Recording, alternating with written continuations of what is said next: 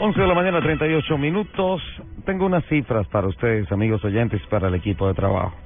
Hoy estaría cumpliendo 55 años un piloto que lideró 2.982 vueltas en la Fórmula 1. Ganó 610 puntos. Corrió 161 grandes premios. Logró 65 pole positions. Acumuló 41 victorias y fue tres veces campeón del mundo de la Fórmula 1. Hoy estaría cumpliendo años Ayrton Senna da Silva, el más grande de todos los tiempos.